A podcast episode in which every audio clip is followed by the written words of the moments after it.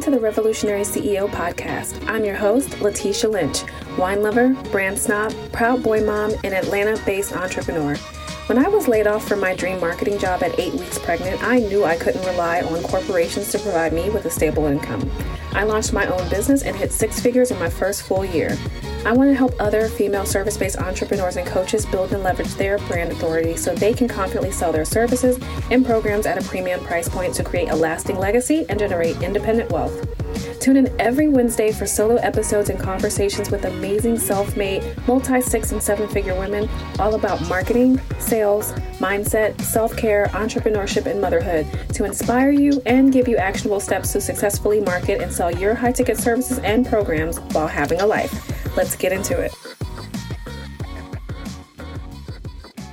I have never considered myself an expert at sales. I feel like I've always been an expert at marketing and conveying value and expressing and connecting with people, but I've never felt like I am the kind of person who is just particularly great at sales. So it's always been very important for my business for me to have my brand in order because how would you feel? Like what would you feel if your your sale could be 90% of the way done before you even hopped on a sales call or into a sales conversation via DM would that make you happy? Would you do whatever it takes in your business to have 90% of the work done before you've even said the price? Because for me the answer was yes. You know those entrepreneurs who are really excited about how they've made hundreds and thousands of dollars are right. Like I don't think you need you know, a website, a website doesn't really equal branding. And I think a lot of times what they're saying is, you know, you don't need a website. And that's true, but you do need branding. And I want to make sure that there is a distinction between, you know, having a logo or having a website and how that is not just enough to equal branding. And when people tell you you don't need a website to sell, I make a million dollars without even having a website, they're probably right. But they do probably have a very solid brand or they're experts at sales. So let's kind of talk about what it means, right? when they tell you not to waste your money on branding, what they're really saying is don't spend a ton of money on your brand identity pieces. That's one thing I think I want to make clear. Because they're not branding experts, they don't know what they're saying. They're like, don't have a website. But what they really mean is don't waste a lot of money on just branding identity pieces.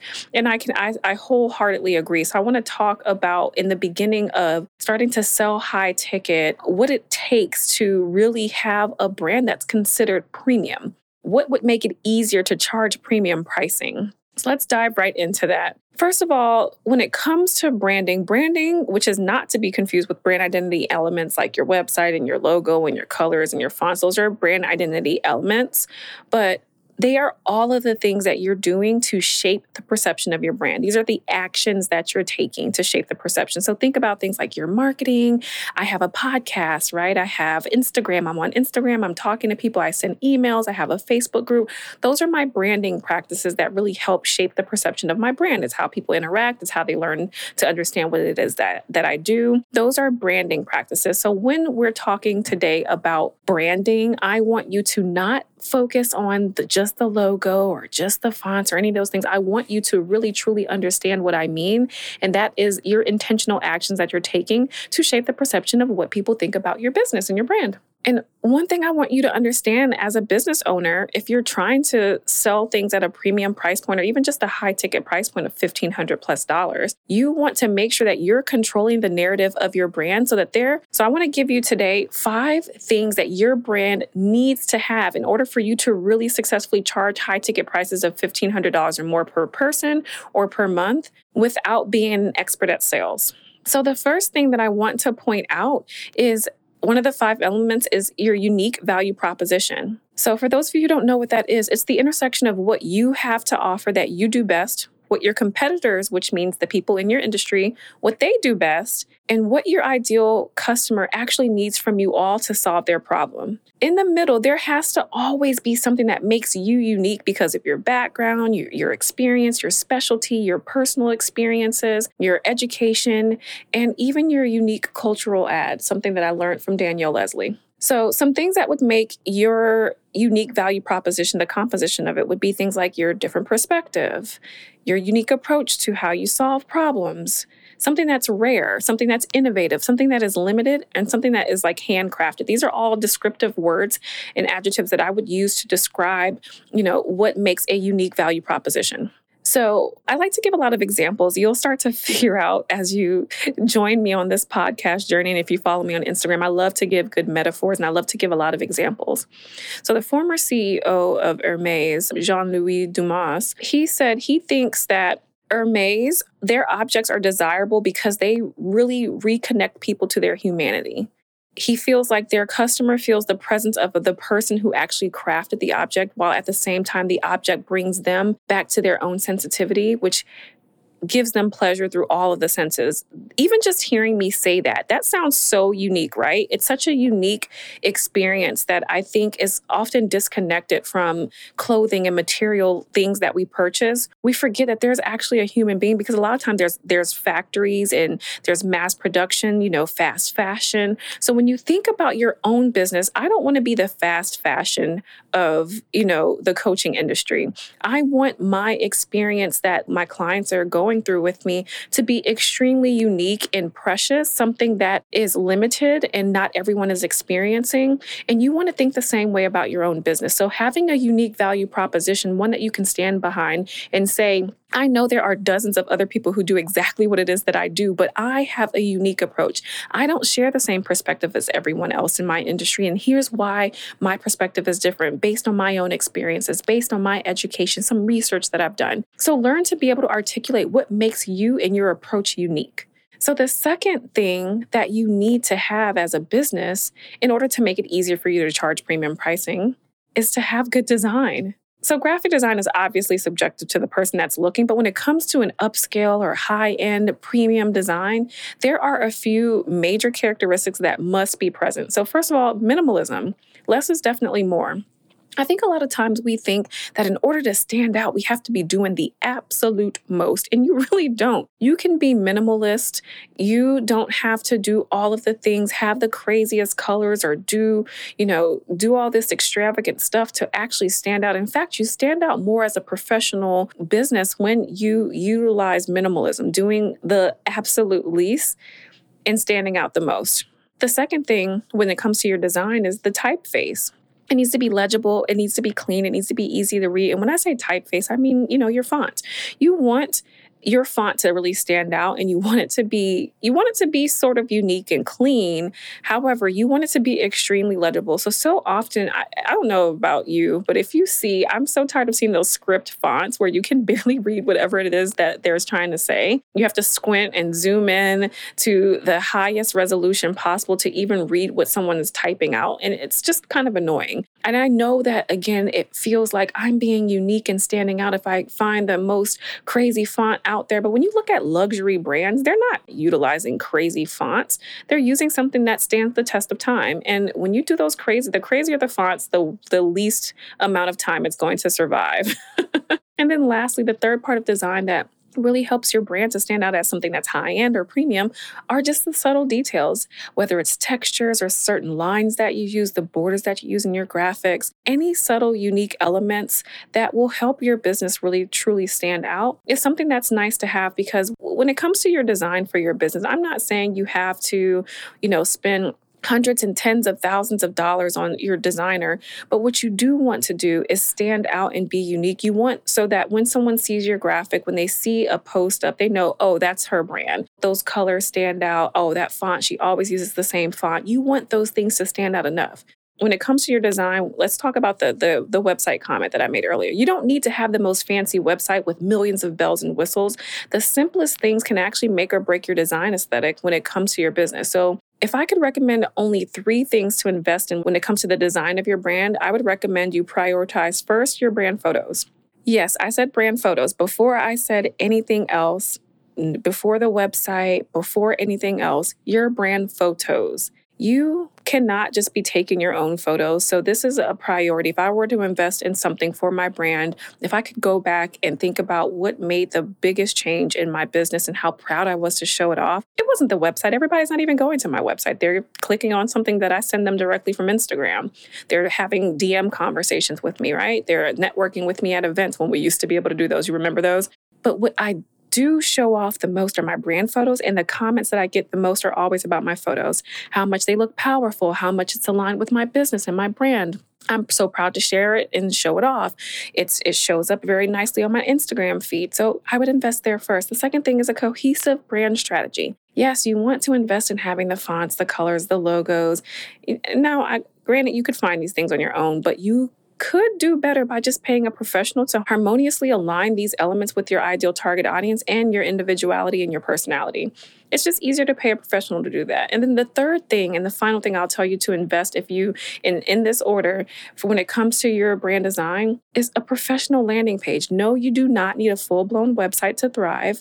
It's actually a good to figure out what you want to do in your business first before you start investing and having the full website done. I feel like your website rebrand should be done when you have actually figured out what your signature services are. But before you figure that out, you definitely need a landing page. And you could just have some web pages with your domain linked to it and actually look like a professional business owner. So I love using Leadpages right now because I am in the middle of a rebrand for my own website, but my business has to continue moving even though I am too busy to make my website, right? So I use Leadpages to have all of my landing pages. I connected all of my domains for all of my products to it. So each page lives on its own, you know, on its own domain and it is very professional. Okay, so I've given you the first two things that every brand needs to have in order to make it easier for them to charge premium pricing when it comes to having premium branding. So the third thing is service. Service is actually going to be one of the most important things. You have to actually have skills executing the service that you're being contracted to do. Like that's obvious. This requires, you know, education, training and experience. But what you don't want to forget is that the lead and client experience is also like the biggest part of the service. Remember, people aren't necessarily just buying what you do, they're buying you. They're buying into you, who you are, your personality. And when it comes to premium services, a lot of times people are just paying for the luxury of being treated to a red carpet experience. And you have to remember, especially if you want to sell something, sell your services, you know, at high ticket pricing of $1,500 plus per person or per month, then you have to excel at both having an excellent, excellent skills at executing the service that you're doing, but you also have to have an excellent client and lead experience. So let's kind of talk about it. For now, by the way, when I'm referring to service, I really do just mean the client and lead experience. I'm going to assume you're great at what you do. So remember, before you get the client, you have to not only attract the lead, but you also have to make a good impression on them from the very first interaction all the way through the end of them doing business with you. So, so many of you work really hard to attract people to get them to buy. We work our asses off to get people to buy from us, but then when they buy, the service is just meh.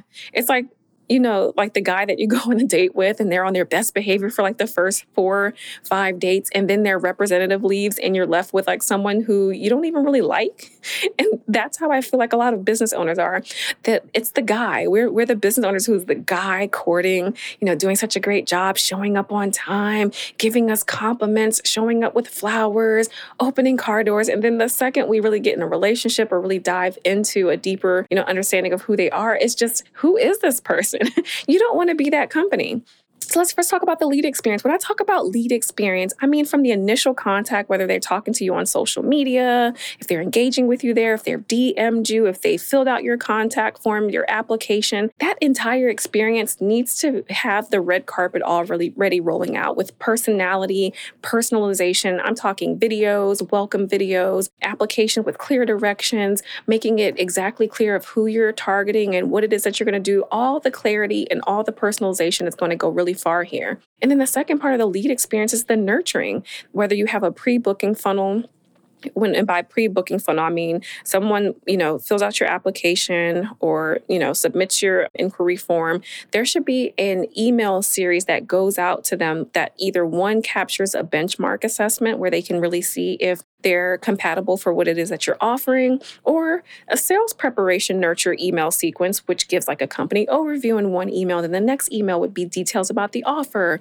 And then a final email that gives them like some helpful tips that leads them to the sale before you've even gotten into that conversation. Because remember, I'm talking about the branding things that you're doing, all the activities that you're doing to help make that sale and to shape the perception of your brand before you've even had to get into a sales conversation.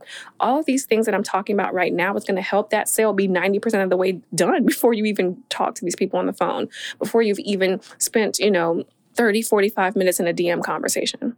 So, the third part of the lead experience is really the sales conversation. And I'm talking whether it's in the DMs or via a call, you know, wherever you decide to have that that conversation this is where they're going to decide if the offer is really compatible with their needs. I don't even call my sales conversations sales conversations because, again, I told you, I'm not, I don't feel like I'm an excellent salesperson. I'm an excellent person at listening and having a conversation and assessing compatibility. And I want you to be too. And an easy way to make sure you're taking care of that is through the sales conversation. Really actively listening to what it is that they're saying they're struggling with and seeing if your offer actually and your offer's promise aligns with the problems that they're having in their business or in their life. And then the third part of the lead experience, which means this is before they've even paid you, is the conversion. You need to, at the end of the day, at the end of that sales conversation, secure a yes or no decision. So that leads us into the client experience. So if they give you the yes decision, now you have to make sure that you're taking care of the client experience. I'm talking about onboarding, the service, and offboarding. So when I talk about onboarding, I mean like, is there a welcome email? Are you giving them a welcome guide? Do you have intake forms so you can collect all the information you need to better help them throughout the, the service? How are you telling them how communication is open? How can how can they book their calls with you? All of these things should be a part of your onboarding experience. The next part of the client experience is the actual service, whether it's coaching calls, your VIP day, the design work that you're doing. You should be executing this to the highest of quality and also which we're going to get to quality in a minute. But also you need to make sure that everything that's happening is very clear without them having to come to you and ask questions. This is why there's a process. The more questions they have to ask you and get clarity about things that you should have already made clear through your communication, the worse the experience. But the better you take care of them along the way, hold their hands, make sure that you're assuring them that the investment that they just made into your very high ticket cost offer is going to take care of their needs and you help them understand what's coming along the way, the better the client experience. And then the last part of the service area is offboarding. Okay, so they did the service with you, you onboarded them, they you know, they successfully gone through your service. Now you have to offboard them, give them those deliverables that you promised. Invite them to continue doing business with you if you have an upsell to the next level of your package or the next, you know, tier of your offer secure a survey. Ask them how they how you did. Make sure you know what's the best parts of the thing that you've already done and, and what are some things that you need to improve upon. You should always be willing to collect feedback from the people that you're doing business with because you really do need to understand how you can make improvements and what you need to do more of because they loved it. And then lastly that's how you get the testimonials and recommendations. You need to make sure that everyone that you're doing business with you hopefully they had a great experience. You should be collecting those testimonials because that social proof is actually going to be the easiest way to sell your service to the next person. All right, so we're down to the fourth thing that you need to have in order to be easily charging your premium pricing by having premium branding, and this is quality. So, for a service based business, the quality is really in the delivery. Do you have a standard framework that you're following so that it's clear and you have standard steps that you're following so that they know what's going to happen to them? They can see the trajectory of how they're getting from point A of being confused and needing your help to point B of you actually solving the problem. That framework needs to be in place. The next part of your, your delivery is making sure that they actually learn if you're teaching and they're able to apply what you've given them in some cases, if you're a coach, they're learning and applying what you're teaching them. But a lot of time, that's a service based entrepreneur. You might be doing the service for them. They should be able to utilize whatever you've given them on their own, right? Without you being there. The third part of the delivery is really delivering everything you promise. When it comes to quality, the higher the quality of your offer is kind of rated on the fact that you've actually delivered everything you promised. We never want to overpromise and underdeliver but it's fine to underpromise and overdeliver. You see the difference there? People are going to talk the most and the best about you when they just figured they were going to just get some things that you listed on your sales page and then they get even more. That under promising and over delivering is always going to show people that you are of the highest quality, especially with a premium service. But when you're over promising, saying that they're going to make $100,000 by working with you for five days and you're going to, they're going to gain a million followers and get the verified check mark on Instagram if they just do, you know, your technique over the next two days, that's over promising and you're definitely going to under deliver. So you don't want to do that because that kills the quality of your offer. The next thing is you should be getting results. we are in the service industry, meaning we have promises that we're making to secure business. I'm not saying guarantees. There's a difference between a program promise, a service promise, and a guarantee. We're not guaranteeing results. We can't read the future, but what we can do is ensure that we're doing everything in our service to help them get the results that we're telling them that they can achieve through following our expertise, through trusting us with our offer, trusting to be in our coaching program. And then finally, the transformation achieved. So we're telling them they can get results. What's the transformation? When I say results, those could be monetary results, but some of the best results are transformative, right? The people who gain more confidence and clarity in their business, these are still important results that are often overlooked because they're not as sexy as you hit a 10K month. Well, yeah, I had a 10K month, but you know what else I did? All of my systems are in place. Now I can do this service repeatedly and I never have to think again. You know, now I have so much clarity on what it is that I want to offer that I created the perfect new program, something that I didn't think I could ever do. Those are results and transformations that people really do care about as a service provider, your quality isn't just measured on the outcome, it's measured on the value and transformation that your service actually provides. So, I want to talk, you know, I, I, like to give my little examples and my metaphors and all the things. So, let's talk about two luxury brands. So, there's Michael Kors and then there's Hermes. Those are the two brands we're going to talk about. So, when you think about Michael Kors, you can really get Michael Kors everywhere, right? You can get it at TJ Maxx, you can get their stuff from the mall, the airport, their website, Amazon, like literally everywhere.